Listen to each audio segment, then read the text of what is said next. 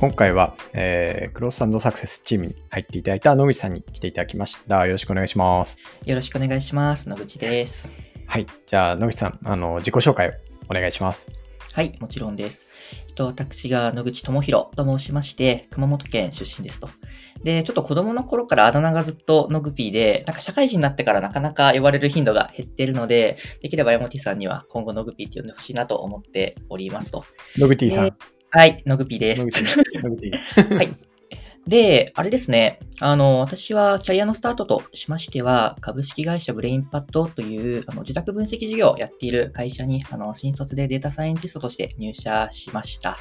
まだなんか私が入った時って、なんかビッグデータとか機械学習、まあ、AIDX とか、なんか世の中的なバズワードの盛り上がりとか、えー、いろいろ、まあ、あったんですけど、そんな、えー、さなかで、あの、クライアント企業のデータ利活用の、あの、アドバイザリーとか、ご支援のところで、えー、どっぷり浸かっていたよという感じですね。AI とか DX は、あの、個人的にはバズワードかなって思ってて、あんまりね、あの、得意な言葉ではないんですけど、ちょっと今日の、あの、収録の中では、もしかしたら、あの、雰囲気で使っちゃうかもですけど、必要に応じて、なんか厳密な定義とかできればとは思いつつっていう感じですね。で、具体的にその分析の授業で何やってたかと言いますと、まあ、あの、流行りもあって、なんかこう、AI を使って、製品の需要予測したいですよであるとか、何かこう分析の、あの、まあ、 How は問わず、ユーザーのインサイトを獲得したいですとか、どうやったら自社の製品をもっと使ってもらえるか、なんか突き止めてくださいみたいな、まあ、多種多様なテーマに対して、えー、まあ、横でご支援させていただいたという感じですね。で、10X にジョインさせていただく前はちょっと別のミッションをいただいていて、あの、ブレインパッドという会社と、あの、広告代理店の電通さんですかね、がジョイントベンチャーを2020年の10月に、えー、立ち上げまして、えー、電通クロスブレインという名前の会社なんですけども、その立ち上げと、あのー、まあ、事業開始に伴ってですね、あの、出向して、そこで、あのー、なんかフロントで分析事業のデリバーだったりとか、まあ、部のマネジメントとか、まあ、そういったものをさせていただいていました。なんか自己紹介と言いつつ、なんかうだうだ 話した格好なんですけど、一回お戻ししてもいいですか、山 T さん？はい。ありがとうございます。ノグティさん、はい、ありがとうございます。はい。積極的に使っていくんだ。スラックネームももうノグティにしちゃうといいと思いますね。そうですね。どんどん変えていって、うん。うんはい、なんか 10X の皆さんビジネスネームというか、なんかいろんなね、うん、お名前でですね、こういうふうに呼んでほしいですって方いらっしゃるから、なんか自分はそういうカルチャーの会社ではなかったんで、なんかいい意味ですごくハッとさせられていますね。うんあ結構まあ、お堅いっていうあれではないですけど、まあ、いわゆるこうフルネームというか、本名でしっかり呼び合うような、なんかそういう文化の方が強い会社だったんですか？あ、おっしゃっていただいた通りですね。で、まあ、自分が今 10X2 社目っていうのもあって、予想を知らないっていうのもありますけど、基本的にさん付けで全員を呼んでましたね。うん、後輩でも先輩でも、もうどんな方でも。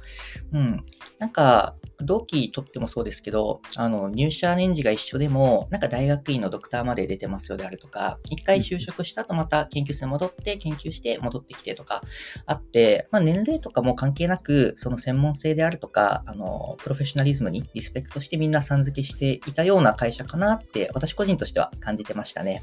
なるほど。あでもなんか、その、なんていうんですか、スラックネームというか、インターネットネームであっても、はい、さん付けの方がいいなっていうのは、個人的には思いますね。あの、野口さんとか、そう、リッチャさんとか、わかんないけど、なんかそういう感じで、さん付けの方がなんか、こう、特にテキストの文化の中だと、その、いろんな感情とかって抜け落ちやすいんで、言葉は丁寧な方がいいだろうなっていうのは思うので、なんかぜひそういう、その、良かった部分は持ち込んでほしいなっていうふうに思いますね。はい、ありがとうございます。ありがとうございます。あとなんかちょっとこう話聞いて思ったんですけど、その AI とか DX みたいなバズワードがあんまり得意じゃない。はいはい、まあ、平たく言うと嫌いだみたいな。それ僕も結構同じで、まあ、あんまりこう、はい、なんですかね、そういういろんなものを載せやすい言葉って定義が曖昧だし、認識が曖昧になるんで苦手だなって思う反面、その某えー、ブレインパッド出身の仲いいポッドキャストを撮ってる友人がいるんですけど、はい、なんか彼とかと話してると、まあそういう言葉も、なんかそういう概念を世の中に広める意味では、結構重要な役割を果たしているみたいな話を彼はよくしていて、うんうん、なんかそういうのを聞いてて、なんか個人的にはなんか、まあ、使い分け、役割みたいなところで結構切り分けて考えるようになったなっていうのを、ちょっと話を聞いてて思い出しました。あ、ありがとうございます。なんかすごく素敵なお話だったなって今、あの、思っておりまして、なんかこう、文脈とか背景とかは、まあ、いろいろあるんで置いとくとしても、やっぱりその、ご支援している、あの自宅の会社がご支援しているパートナー企業さん、クライアント企業さんが何かを改革したいよっていう時に、その AI っていう旗を振るだけでもし物事が前に進んで、小さな一歩か大きな一歩か置いといて進み出す。でそこに対して、あの、ご支援ができて物事が進んで、なんか社会とかユーザーとか、わかんないですけど、ステークホルダーがハッピーになるんであれば、もう名前は問わずいいかなっていうのは、私も同じ気持ちかなとは思ってますね。ありがとうございます。いいですね。あと、そうですね。あの、まあ、10X に、えーと、はい、ジョインされたところですけど、10X を知っていただいたきっかけとか、なんかあの、はい、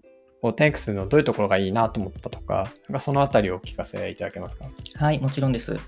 と、もともと 10X って会社名であるとか、そういったものは、あの、結構前から知っていて、まあ、ポッドキャストとかも、あの、拝聴しておりましたと。ただ、具体のきっかけで申しますと、やっぱり2つかなと思っていて、1個がちょっと個人的な話で、さまつなとこで細かいんですけど、明確にきっかけだったなと思うのが、あの、グロスサクセス、まあ、10X に、あの、まあ、松田慎太郎さんがジョインされたっていうことがありますと。うん彼があの、私の前職時代のほんの短い、ほんのちょっとの間だったんですけど、ちょっとメンターさんでついてくださっていたりであるとか、まあ、社内勉強会でご一緒させていただいていたっていうつながりがあり、なんかいつか一緒に、あのお仕事してみたいなと思っていたので、それは一個明確に、あの、きっかけになっておりますと。まあ、それだとまあ、なんというか、なんか人のつながりでワイワイ入ったみたいな感じになるんで、そこではもう明確になくて、あの、自分のキャリアであるとか、あの、まあ、前職時代、自宅分析でご支援してきた、あの、流れを踏まえて、あの、なんかそういったコンサル系とか、自宅系の会社さん出身の人あるあるかもなんですけど、なんかどっぷりエンドユーザーに価値を出すような環境に、まあ、よりユーザーに近いところに、えー、身を置けると素敵だなっていう思いは、まあ、キャリア通してずっと思っていたので、なんかそういうチャンスというか、なんかそういう機会があって、で、自分が、あの、出す仕事をやっていくことによって、なんか、そこの価値貢献できるんじゃないかなっていうのが、ふっと浮かんだ時に、具体的な話を、あの、させてくださいっていうのを、うん、テンクスの皆さんに言った気がしますね。ありがとうございます。マッツンさん経由、マッツンさんきっかけ、いいいい話だなと思う。マッツンさんって本当素敵な人間じゃないですか。そう思いますね。うん。いいな、メンター。マッツンさんメンターか。僕も新卒の時マッツンさんにメンターしてほしいなって思います。まあでも、今でも、まあ、メンターか置いといて、ワンオンワンでね、あの、社内いろんな人とお話できる環境に山 T さんあるのかなと思うんですけど、うん、なんか普段どういう話とかされます？メンバーの皆さんと。ああ、結構まちまちですね。なんかそれこそ最近頭痛がひどくてみたいな、はいはい、体凝りがやばくてみたいな。話を受けて、なんかあの、これとかいいんじゃない？みたいな。話をすごい年取ると人間って健康の話の比率が増えるっていうんですけど、うんうん、あの、本当だなって思いながら、そういう話をすることもあれば、なんかやっぱこう仕事の中で困ってることで、えっと、なんか手伝えることがないかっていう話をすることもあれば、なんかその自分とその方の話ではなくて、自分とその方と一緒に関わるような他の人の話、他の人に対してどういう働きかけをしていったら、その他の方はエンパワーできるかとか、なんかそういう話をすることが多くて、多いですかね。うん。うんうん、マッツンさんはその中で言っても、やっぱ特にその自分以外のことをこう相談しに来ていただくこととかすごい多いかなと思ってて、マッツンさんらしいなっていつも思うんですよね。うんうん。うん。そんな感じです。はい。ありがとうございます。はい、ちょっと話題を一瞬取っちゃうんですけど、今のそのワンオンワンとか、なんか言葉みたいな話で、最近、あの、10X ならではというか、私が最近感じたことがございまして、うん、あの、先々週ぐらいですかね、あの、ちょっと所用があって地元に帰らせていただいて、10日間ぐらいそこからリモートでお仕事をさせていただいておりましたよと。まあ、MT さんもそうですけど、10X いろんな方が、あの、地方だったりとか、うん、まあ、ご自身のスタンスとかスタイルに応じて、えー、リモートで働ける環境とか、で、しっかり社内で、あの、申請だったりとか、叱るべきプロセスを踏んだ上で、ナイスにやっていくというものがございますと。で、その時私、あの、出身が九州熊本県なんですけども、長いこと、あの、帰省してなかった中で、久しぶりに長期滞在したんで、なんか親戚とちょっと話したりとか、友人と話した時に、あの、熊本弁方言が結構舞い戻ってきてですね。で、そんな中、あの、例えばさっきで言うと、マッツンさんとワンオンワンであるとか、あの、普段、あの、仕事してるチームの皆さんと話すときに、なんかポロッと方言が今出ちゃったなと。なんか東京で自宅で仕事してる時には出ない言葉が今、あの、出たなって思って、くすっと個人的にしたことがあって、で、なんかその時の、あの、言葉であるとか、なんか自分のマインドっていうんですかね。ちょっと言葉に引っ張られて、なんか普段の自分じゃないような、ちょっとこう、ちょっとした、うん、うん、強気な感じ、熊本弁のちょっといい意味で乱雑な感じで、それはもう選んでよかですじゃないですけど、そういう言葉がなんか出たかもな、みたいな時に、うん、なんかその、住む場所、接する人、自分が使う言葉で思考がまた、あの引っ張られて、なんかいいシナジーだったりとか、普段出ないような、あの、価値観が出て、それがまた面白さを生むんじゃないかなって、こう、漠然と思ってた、はい、先々週ぐらいで ございました、ね、これめっちゃいい気づきですね。うん、なんかこれいろんなところで話してるんですけど、はい、その大阪、なんか関西弁か。関西弁もすごい、はい、人を強気にさせるみたいで、あの、東京に住んでる時よりも、こっちに住んでる時の方が自分のパートナーも強気な瞬間が多いんですよね。関西弁で。はいはい。で、それはなんか、あの、自分だけじゃなくて、その、東京を経て関西に来られた方とかに話聞くと、結構同じことを言うので、なんか性格って言語とすごい密接に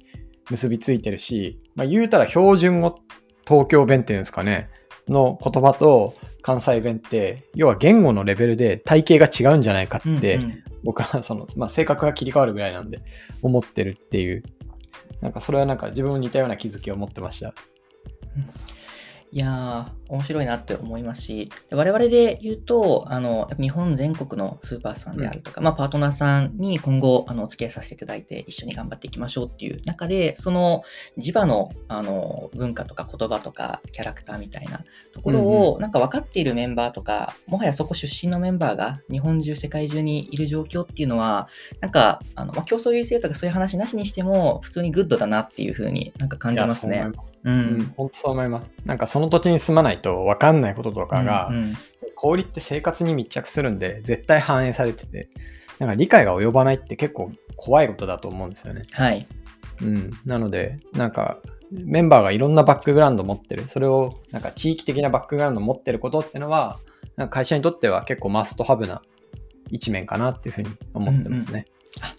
ありがとうございます。うん、なんかすごく、あの、熊本の話から言葉の話だけに行っちゃったんですけど、普段私、うん、あの、G&S で、うんうん、あの、在庫生成とか、まあ、10X で見ていくデータ周りをあの担当しているお仕事を、まあ、するんですけど、そのデータ一つとっても地域性とかって、あの、過去のプロジェクトの経験上あったなっていうのを今、ふと思い出しまして、うん、このエリアだとこの商品がめっちゃ売れてたっていうのを見た、例えばなんか、小売のエリアマネージャーの方が、なんか他のエリアでも同じ商品品を仕入れたらいいんじゃなかろうかと意思決定すると、ちょっとこけちゃったと。なんで売れないんだろうって言ったらなんかすごくその地域性が出てたんだっていうのに後から気づいたっていうエピソードを、なんかデータサイエンティストになって1年目ぐらいですかね、先輩に伺った時に、あ、そういうこともあるんだと。まあ、要は、上がってくるデータとか、なんか AI だっつって食わせるデータの形だけ見ててもそれって見えなくて、なんか生活してる人の動き、うん、その人がこういうアクションをしたからこそ、ログとして上がってきてっていう、なんかデータがちゃんとあの生活とか人々の動きとなんか対応しているものなんだよっていうのを、なんとなく気づいてから、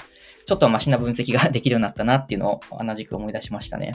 いや、めっちゃわかりますね。なんか、僕、そのデータとファクトとインテリジェンスって3つとも明確に違うと思ってて、はいはい、なんかデータだけでファクトは導けないと思うんですよね、うんうん、ファクトだけでインテリジェンスも導けないみたいな感じがあってて、なんかその3つのレイヤーは結構明確にこう区分けをして扱わないと、なんか物事を見失うなっていうのは思っていて、なんかさっきのね、どっかで売れたものを、えっ、ー、と、データ上は売れてるから、他のエリアに入れたら売れるだろうみたいなのは、こう、明確にデータと、こう、ファクトというか、なんかそこの差分を読み違える、あの、良い事例だなっていうふうに 思いました。ありがとうございます。うん。うん、ありがとうございます。じゃあちょっと、あの、次に進めて、えっ、ー、と、10X に入ってからこうどういうことをされてるかっていうのと、なんか一個、えっ、ー、と、ね、受託的なそのデータを活用した、えー、サポートみたいなのを前職でやられてたっていうお話だったんで、そことのこう 10X の仕事の今のところのこう感じられてる差分とか、あとこう事業とか顧客にどっぷり使うみたいな文脈で言うと、なんか今どう感じられてるかみたいなのをちょっとお聞きできればなって思いました。はい。ありがとうございます。では、まず前者のやっていることというか、はい。あのー、聞いてくださってる方ご存知かもですけど、ちょっと自分の理解の再確認のために G&S のミッション見えたところも一瞬だけ触れて、私が所属しているチーム、まあ、あの、グロースサクセスチームっていうところにいるんですけど、まあ、10X およびパートナーさんのステーラー経由のなんか成長であるとか、まあ、その成長の方向性として、なんかマーケティング反則みたいなニュアンスであるとか、あの、ユーザーさんをすごく理解していきたいよっていう顧客理解であるいはそのデータ基盤の整備、在庫生成するみたいなところが、あの、重要な、えー、ミッション、えー、チームの、えー、役割としてありますと。で、その中で私は最初、データ基盤の整備、在庫生成側にディープダイブさせてもらっているっていう、えー、形です。ですので、パートさんが、パートナーさんがネットスーパー立ち上げたいよとおっしゃった時に、どのようなデータがあって、で、どんな売り場をあの実現するために、どんな形式でデータをあのハンドリングしていけばいいか、そういった一連のデータマネジメントとか、パイプラインの生成を、えー、やっておりますよという感じですね。はい。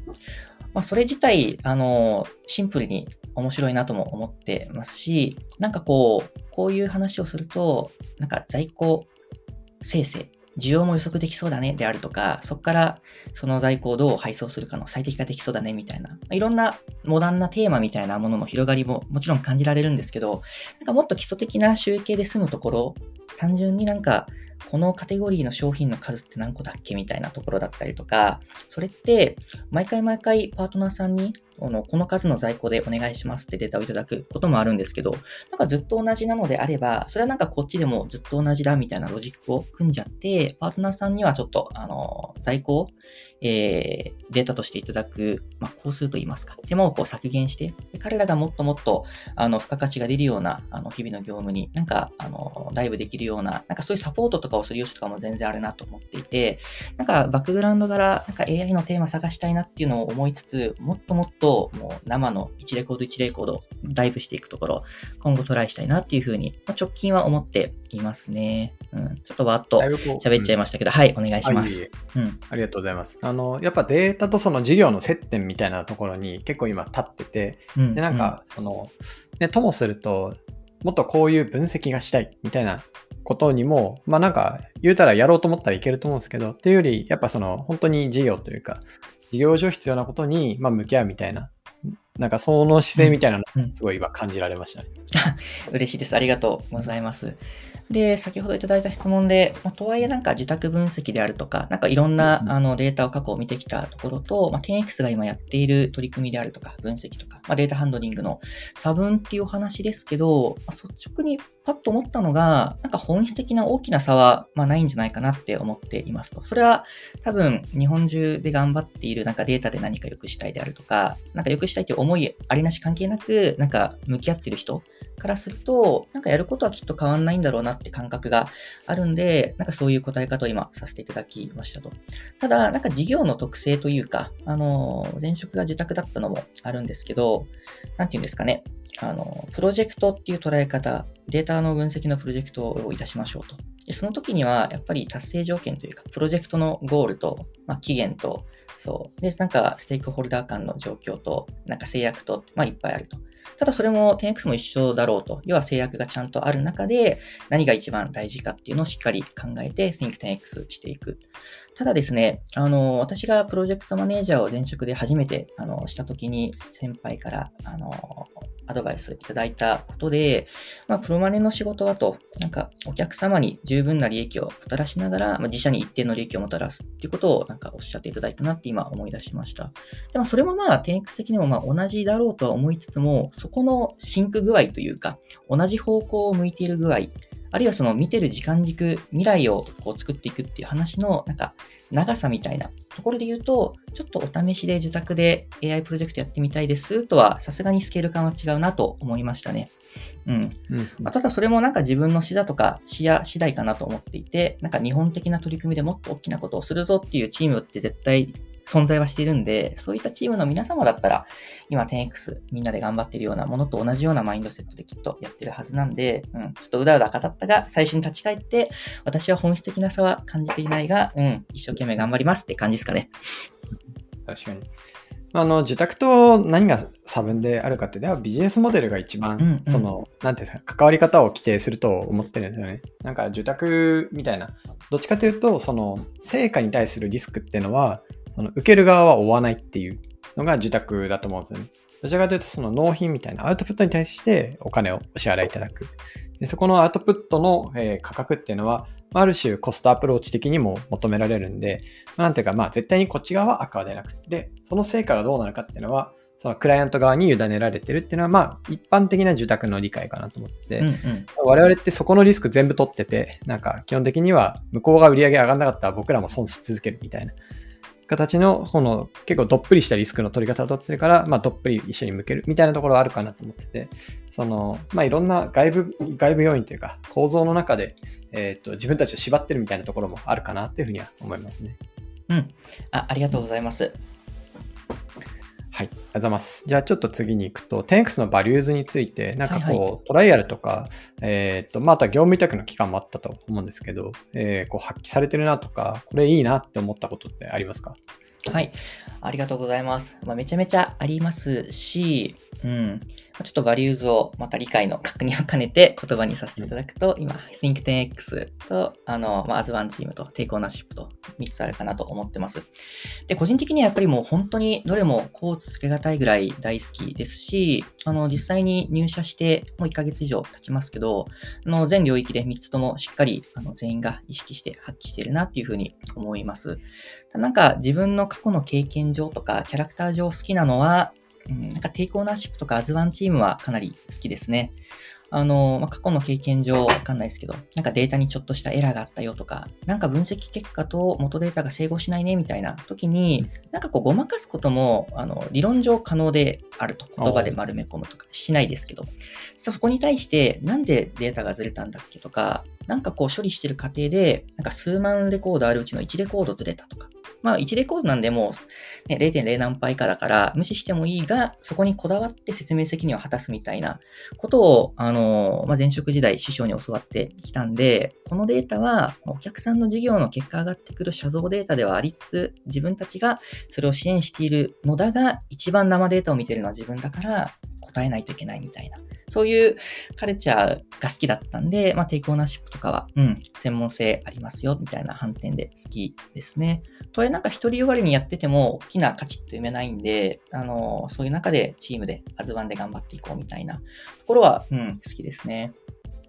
なんか残った Think10X なんで今上げてないんだろうと思ったら、なんか自分がまだそういう10倍の価値を実績として世に出せてないなっていう感覚が、あの、あるんだろうなって思ってて、それを今 10X であの作っていく一人じゃなくてみんなでやった成果でも全然いいんで、そう、Think10X は、あの、今後数ヶ月の私の課題かなって思ってますね。ちょっと小さく、あの、積み上げがちなんで、たまには逆算したいなって思ってますね。なるほど。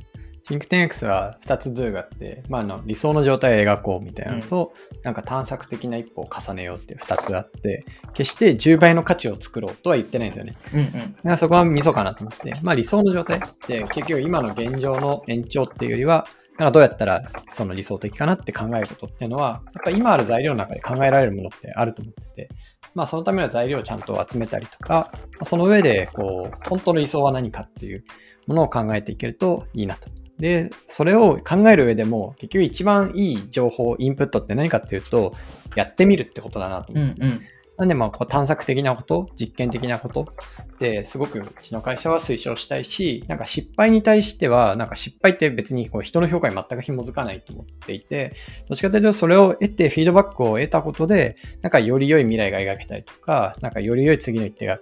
こう考えられるっていうのがすごいいいことかなと思ってるんで、なんかそういうことを意識して取り組んでもらえるといいのかもしれないなって思いました。あありがとうございます。確かにおっしゃっていただいて、まさに、ね、直近でのミーティングとか、グロースサクセスチームで会話してる内容がまさにその理想の状態を描いて、うん、とはいえ初手でこれを、ね、まずは集計して持ち寄ろうよみたいな、すごく建設的かつなんかハッピーなディスカッションがすごく多かったなって思ったんで、うん、改めてちょっと Think10X やっていこうと思いました。ぜひお願いします。じゃあ、ちょっと最後にこう逆質問とか、はい、えー、なんか言いたいことがあればっていうので、何かありますか？はい。ありがとうございます。そうですね。一個、なんか私の理解で、なんかエモティさんが、ま創業者として 10X 引っ張って、で、事業を今後もね、リードするし、したいと願ってらっしゃるっていうのを、あの、初回のワンオンワンとか、いろいろ伺ってるかなと思っておりますと。で、なんかそこをね、しっかり下支えして、みんなで、あの、良くしていきたいっていう気持ちがね、あるんですけど、こう思考実験としてですけど、うん、仮になんか2代目、まあ2でも3でもいいんですけど、なんか次の社長を定めねばならぬとか、はいはい、なんか、のっぴきならぬ事情でそういうことがあった際って、なんかそれってなんかどんな人をあに担っていただきたいと思うんだろうなとか、なんかどんな未来を作る人にやってほしいと思うんだろうなっていうのをちょっと思いまして。あなるほど。なんか社長の交代は全然あり得るかなみたいな、はいはい、ふうに思ってます。なんか社長と創業者っていう人格があるとしたら、なるほど社長は交代可能で、創業者は交代不可能だと思ってて、うんうん、僕として大事なのって創業者であることだというふうに定義づけてるので、なんか社長自体は全然交代可能かなと思ってます。で、なんかどういうタイミングでとかどういう人にっていうので言うと、なんかあの、会社ってこうフェーズが変わると求められる性質ってすごい変わっていくと思うんですよね。うんうん、例えばなんか人が100人の時にいいマネジメントができる人と1000人、1万人でいいマネジメントができる人って多分もう属性というか、その人間のパーソナリティレベルで全然違うと思ってるんですよね。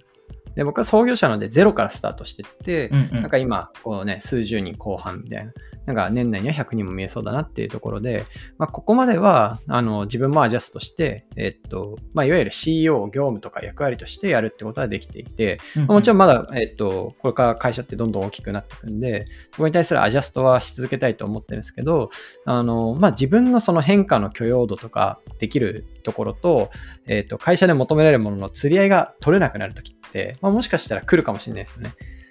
なんか、あの、自分がその好きな、その創業者社長とかで、えー、例えばユニクロの柳井さんとか、はい、日本電産の長森さんとか、うん、なんかそういう人たちがいるんですけど、ああいう人たちって化け物だと思っててうん、あの、創業してから今に至るまで、まあ、ずっとその強烈なワントップみたいな。で、社長の交代は何回か試したけど、大体失敗する。まあ、大社長というか代表権を異常するってことには大体失敗するみたいなのがあると思ってて、まあ、それはそれで彼らってそういうキャラクターなんだなと思ってで、自分がどういうキャラかってよくわかんないですよね。えー、のどういうところまで自分が CEO で、えー、やるのがいいのかみたいなのは正直まあ分かってないところがあって、はいまあ、それはこう会社とか事業とか組織の環境に応じてなんかベストなものを探したいなっていう感じです。えー、はい。はい。じゃあ、そんなところですかね。かね。はい。じゃあ、今回は野口さんに来ていただき、いや、野口さんに来ていただきました。ありがとうございました。はい、ありがとうございました。